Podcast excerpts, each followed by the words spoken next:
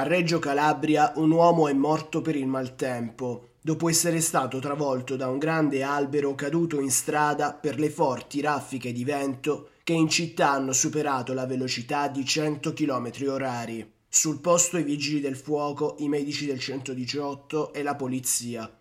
Secondo quanto si è appreso, l'uomo stava passeggiando con il proprio cane quando è stato travolto dall'albero. La vittima è Giovanni Pellicanò, di 57 anni, avvocato penalista molto conosciuto in città. Il forte vento che da stamani sta interessando Reggio Calabria sta causando danni in varie zone della città. Diversi sono stati gli alberi caduti per le strade in vari quartieri.